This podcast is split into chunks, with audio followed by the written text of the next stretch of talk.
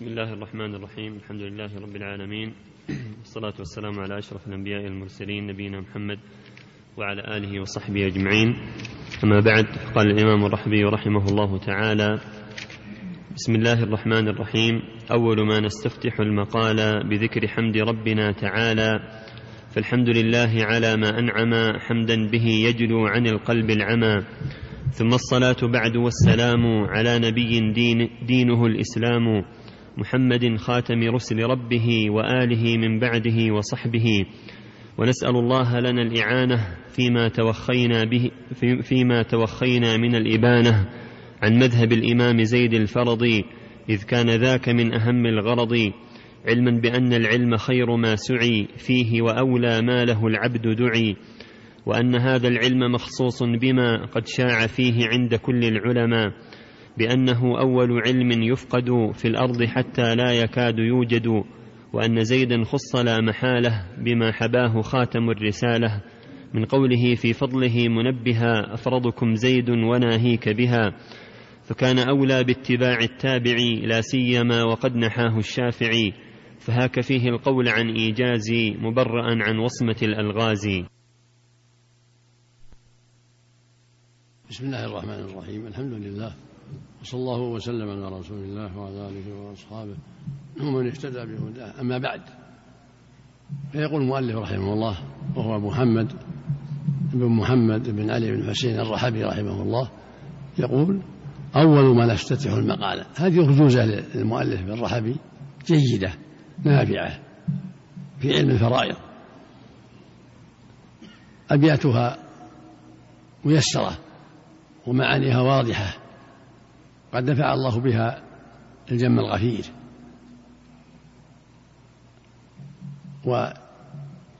وشرعها السنفوري وعليها حواشي. المقصود أن هذه هذه الرجوزة نافعة.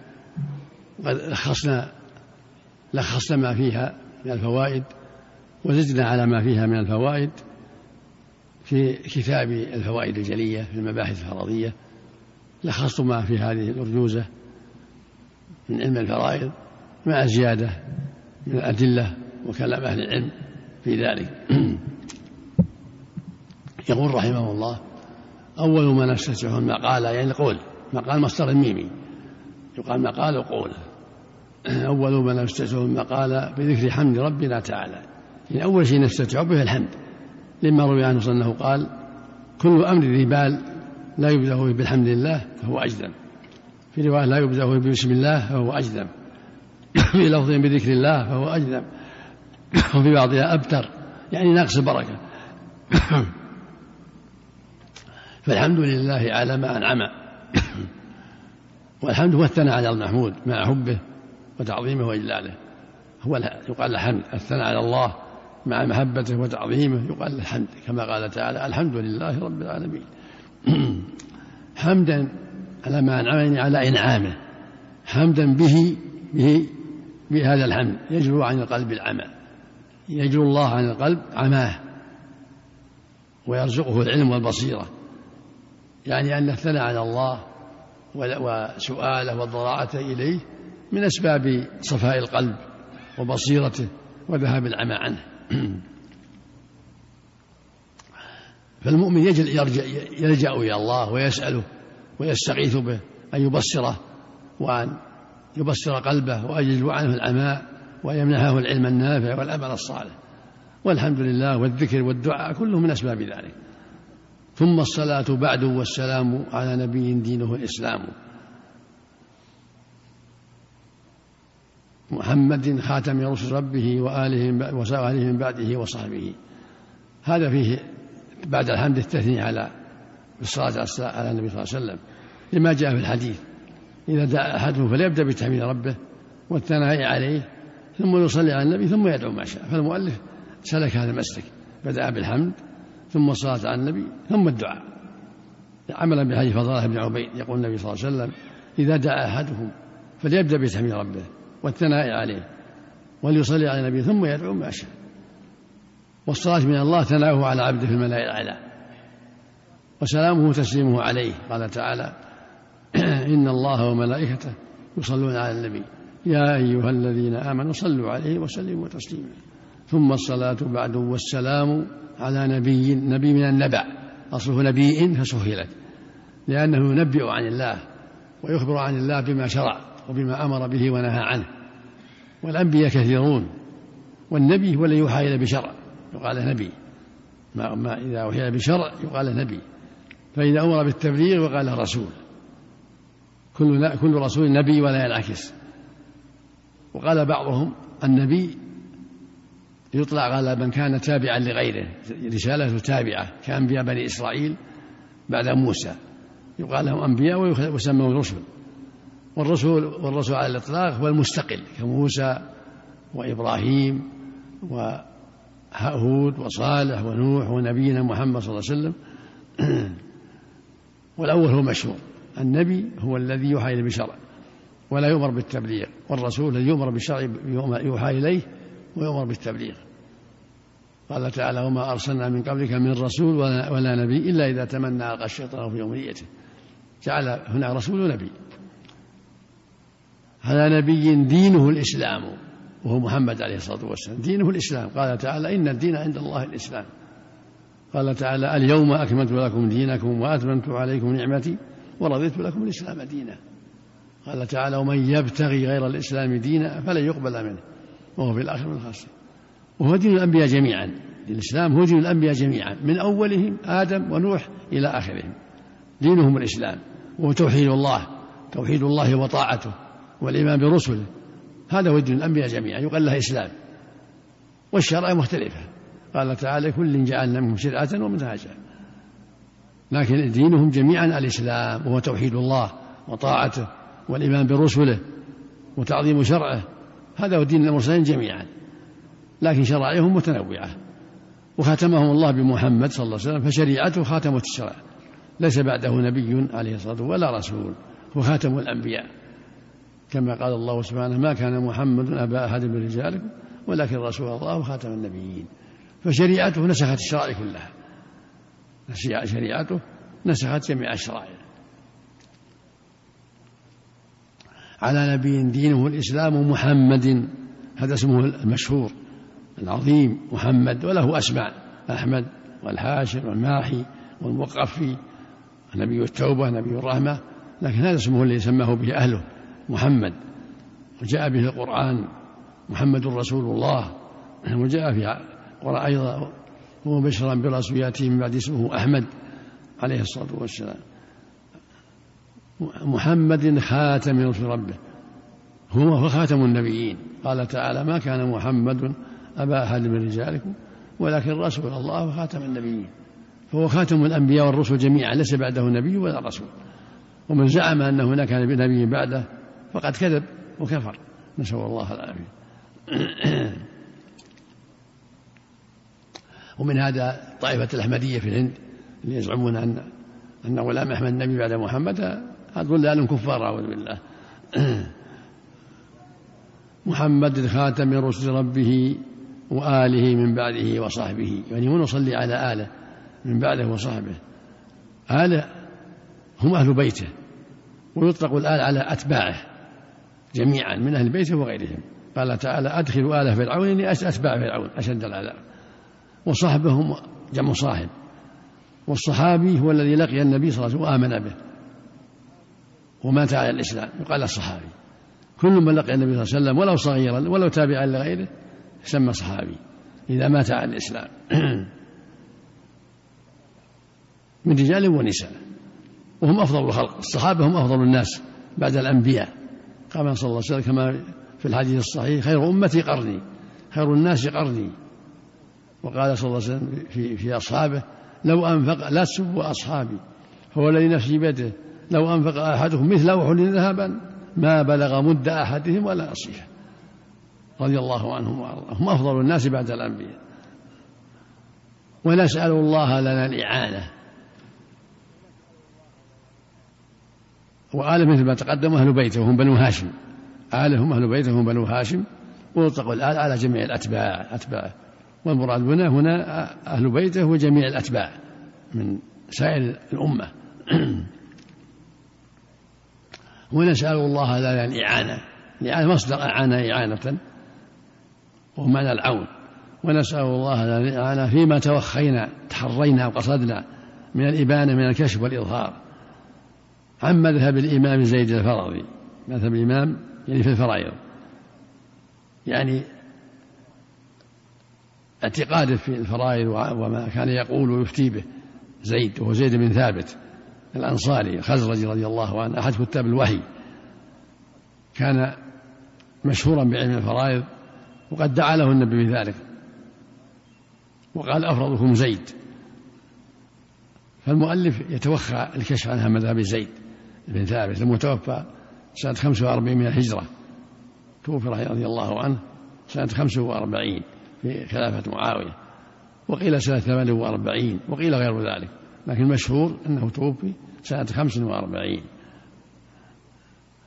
أما مذهب الإمام زيد الفرضي يعني منسوب إلى الفرائض اللي العالم بالفرائض يقال الفرضي العالم بالفرائض نسبة إلى الفريضة نسبة يقال حنفي نسبة إلى حنيفة.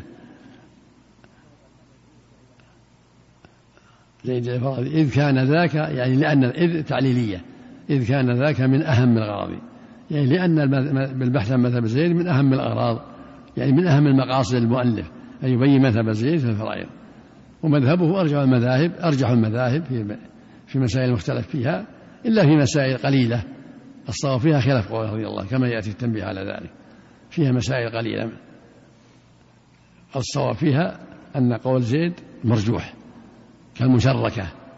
وتوريث الإخوة مع الجد الصواب أن الأجد يحجبهم خلافا لزيد وأن الإخوة الأشقة يسقطون في المشركة خلافا لزيد. لأدلة تأتي إن شاء الله يأتي بيانها. علما بأن العلم يعني ومن أجل أن العلم علما مفعول لأجله. علما بأن العلم خير ما سعي فيه وأولى ما له العبد دعي. يعني نعلم أن العلم هو أفضل ما سعى فيه الساعون وطلبه الطالبون علم الشرع. يعني علم الشريعة. يقول النبي صلى الله عليه وسلم في الحديث الصحيح خيركم من تعلم القرآن وعلمه. ويقول من سلك طريقا يلتمس فيه علما سهل الله له بطريق إلى الجنة. فالعلم له فضله العظيم والجدير بكل مؤمن أن يعتني بالعلم من الرجال والنساء. لأن بالعلم تعرف العبادة التي خلقنا لها وبالعلم تعرف أسماء الله وصفاته. وبالعلم يعرف حقه وحق عباده. والله خلق الناس للعبادة وما خلقت الجن والإنس إلا ليعبدون. وهذه العبادة هي دين الإسلام وهي الإيمان بالله ورسوله وهي البر والتقوى والهدى. ولا تعرف إلا بالعلم. هذه العبادة لا تعرف إلا بالعلم لا يعرف تفصيلها إلا بالعلم. قال الله قال رسوله. فالواجب على المكلفين أن يعرفوا هذه العبادة بأدلتها وهي الإسلام. وهي الإيمان والهدى وهي توحيد الله وطاعته هذه العبادة التي أنت مخلوق لها مأمور بها. قال تعالى يا أيها الناس اعبدوا ربكم. بعث الله بها الرسل. قال تعالى ولقد بعثنا في كل أمة رسولا أن يعبدوا الله واجتنبوا الطاغوت. علما بأن العلم خير ما سعي فيه وأولى ما له العبد دعي أولى شيء على العبد أن يتعلم حتى يعرف دين الله حتى يعرف ما يجب عليه وما يحرم عليه وحتى يعبد ربه على بصيرة. وأن زيدا خص لا محالة بما حباه خاتم الرسالة. يعني خص بمزيد فضل بما حبا خصه به خاتم الرسالة محمد عليه الصلاة والسلام. من قوله في فضله منبها. أفضلكم زيد. وحديث صحيح. رواه أحمد وأهل السنن. أن أنس رضي الله عنه النبي قال أفضلكم زيد بن ثابت. من قوله فضله أفضلكم زيد وناهيك بها. يعني ناهيك منقبة يعني ناهيك منقبة عظيمة كافية لزيد رضي الله عنه. بما حبى من قوله فكان أولى يعني كان زيد أولى باتباع التابعين. لقول النبي فيه قال أفضل زيد. لا سيما وقد نحاه الشافعي. يعني يؤكده أن الشافعي الإمام معروف أحد الأئمة الأربعة قد سار على مذهبه. وهكذا أحمد وهكذا مالك في الأغلب. وأبو حنيفة لكن خالفوه في بعض المسائل. خالفه بعضهم في بعض المسائل. لا سيما وقد نحاه الشافعي يعني سلك مسلكه. فصار هذا المسلك فقال فصار تأييد الشافعي وسلوك مسلكه مما يؤيد الأخذ بهذا المذهب. فهاك فيه القول يعني خذ القول هاكم ما نأخذ خذ القول فيه عن إيجاز الموجز ما قل لفظه وتمت فائدته يقال موجز. كلام الموجز هو المفيد مع قلة الألفاظ يقال له موجز. مبرأ مخلصا. عن وصمة الألغاز يعني عن عيب الألغاز. وصمة العيب. وصم بكذا عيب بكذا. واللغز هو الكلام اللي غير واضح. يؤتى به لمسألة وأمن غير واضح. يقال اللغز. أما هذه هذه الأرجوزة فهي واضحة. بعيدة عن الألغاز معانيها واضحة. وقد صدق رحمه الله في هذا الكلام فإن هذه الأرجوزة واضحة بينة ليس فيها خفاء كما يأتي بيان إن شاء الله ذلك. وقد شاع في هذا العلم أنه أول أول علم يفقد في الأرض حتى لا يكون لا يكاد يوجد. يعني شاع عند العلماء وجاء في بعض الأحاديث التي فيها مقال أنه أول أول علم يفقد كما روى ابن ماجه والدار قطني والحاكم عن أبي هريرة عن النبي صلى الله عليه وسلم قال تعلموا الفرائض وعلموها الناس فإن العلم يفقد وهو فإنها نصف العلم وهو ألا أول علم يفقد من أمتي. فإنه يعني علم الفرائض نصف العلم وهو أول علم يفقد من أمتي. رواه ابن ماجه والدار قطني بإسناد فيه ضعف وله شاهد من حديث مسعود عند النسائي وغيره. تعلموا الفرائض وعلموها الناس فإن امرؤ مقبوض وإن العلم يقبض وتظهر الفتن حتى يختلف الاثنان في الفريضة لا يجدان من يفصل بينهما. فهذا العلم يقل أهله في آخر الزمان وهو الواقع قل أهله. فجدير بطلبة العلم العناية به. والحرص على تعلمه. ما دام يوجد من يعلمه من الناس لأن الناس في حاجة إليه. وهو نصف العلم. قال بعضهم لأنه يبتلى بها الناس كلهم. يبتلى به الناس كلهم. كل إنسان يموت عنده ميت ويكون ورثة وقال بعضهم وجه وجه نصف العلم أن العلوم قسمان. قسم يتعلق بالحياة قسم يتعلق بالموت. والمواريث تتعلق بالموت فصارت نصفا بهذا المعنى. يعني قسمين قسم يتعلق بالحياة من الفرائض والصلوات والصيام والحج والبيع والشراء وغير ذلك يتعلق بالحياة. قسم يتعلق بالموت وهو قسم المواريث فصار نصفا نصفا بهذا المعنى.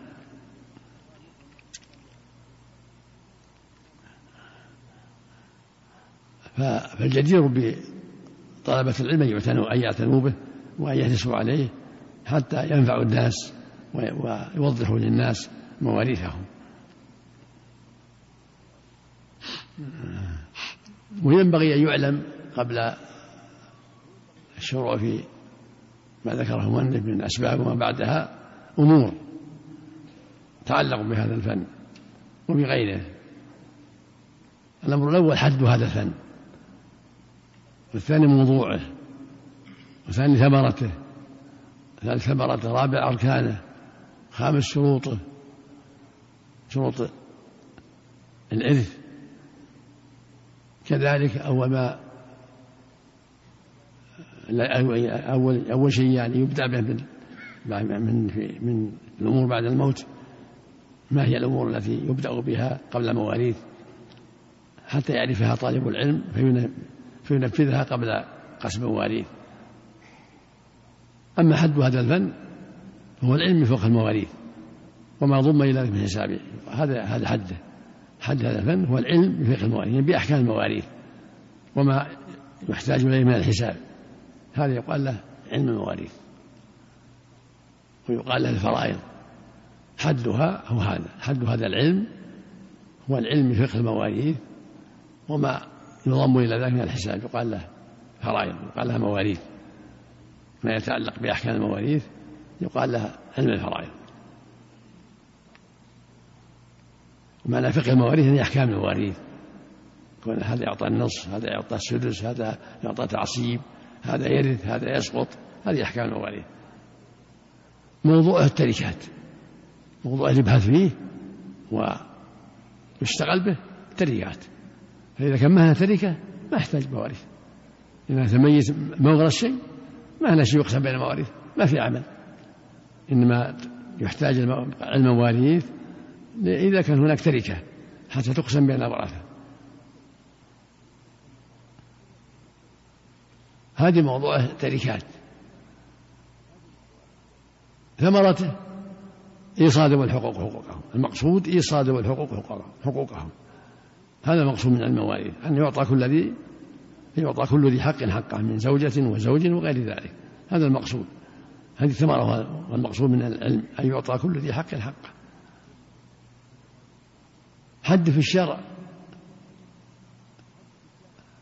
كما تقدم هو العلم بفوق المواريث وما يضم به واما حكمه في الشرع فهو فرض كفاية.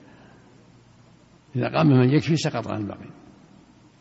هذا هذا حكمه في الشرع. فرض كفاية. إذا قام من يكفي من أهل العلم سقط عن الباقي. أركان الثلاثة وارث مورث حق موروث وارث هو الحي مورث هو الميت حق موروث هو التركة. السادس شروطه. ثلاثة شروط. الأول حق حياة الوارث حين موت المورث. أو الحاقه بالأحياء حكما. إما يعلم أنه حي بالمشاهدة والبينة أو يلحق بالأحياء حكما كالجنين الحمل فإنه يرث من قريبه بشرطين الحق أحدهما تحق وجود الرحم حين موت المورث والثاني انفصاله حيا حياة مستقلة ويعلم أنه موجود إذا ولد بعد بأقل من ستة أشهر إذا ولد بأقل من ستة أشهر علم أنه موجود حين موت المورث ولو نطفة لأن أقل مدة الحمل ستة أشهر. فإذا ولد قبلها علم أنه موجود حين موت المورث وانفصل حيا. للحديث إذا استهل المولود ورث إذا صح صح يعني تحق حياته.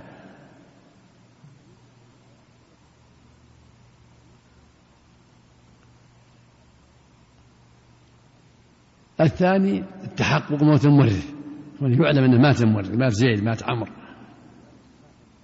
إما بمشاهدة أو استفاضة أو شهادة عدلين إنه مات أو الحاق بالأموات حكما كالمفقود إذا حكم الحاكم بموته أو تقديرا كالجنين.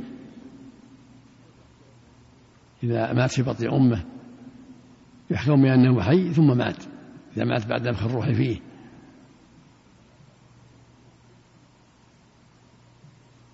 لأنه تجب في غرة عبد أو أبه فترث عنه.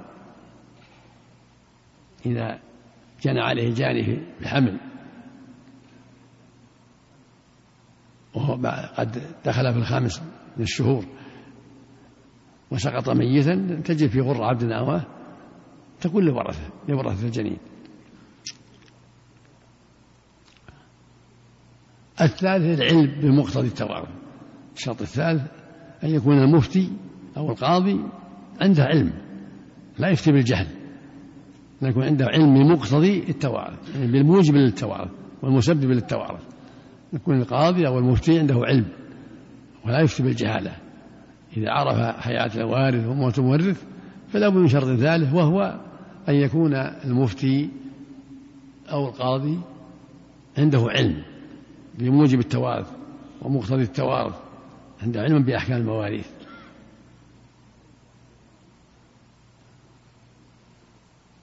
الأمر السابع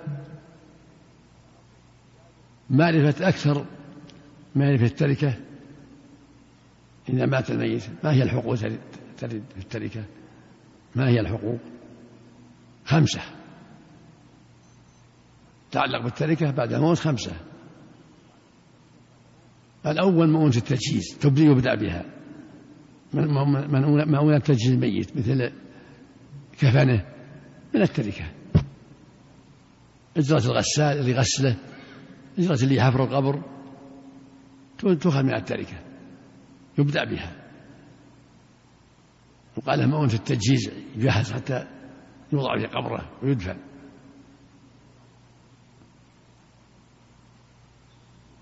الثاني الديون المتعلقة بعين التركة.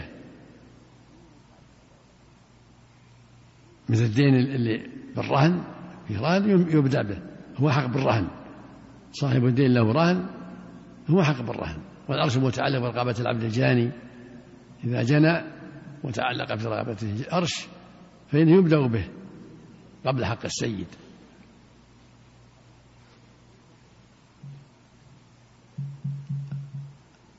الثالث الديون المطلقة اللي في الذمة ما فيها رهانة.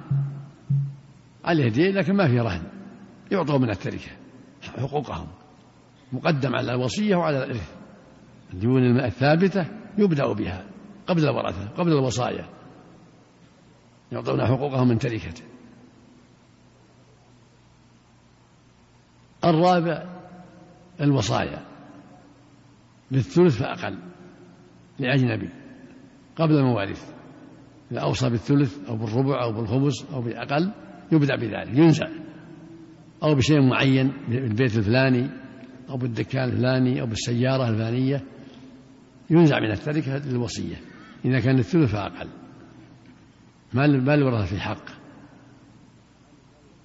للحديث الصحيح حديث سعد لما أوصى بشطر ماله قال النبي كثير أوصى بالنصف قال كثير فأوصى بالثلث. قال الثلث والثلث كثير وأقر الثلث فالثلث لا بأس به. وإذا أوصى بالربع أو بالخمس فلا بأس كله حسن. ينزع من التركة قبل المواريث فإذا كان وراه مثلا خمسين ألف وأوصى بالخمس ينزع عشرة من الخمسين هذه الوصية. سواء وصية في للفقراء أو لتعمير المساجد أو للجهاد في سبيل الله أو ما أشبه ذلك. تنزع العشرة يبقى أربعون تقسم بين الورثة أو أوصى بالثلث والتركة ستون ووصى بالثلث يعزى منها عشرون للثلث. ما لهم فيها حق الورثة والباقي أربعون تقسم بين الورثة وفق الله الجميع لما يرضيه ورزقنا وإياكم العلم النافع والعمل الصالح. نستغفر الله استغفر الله استغفر الله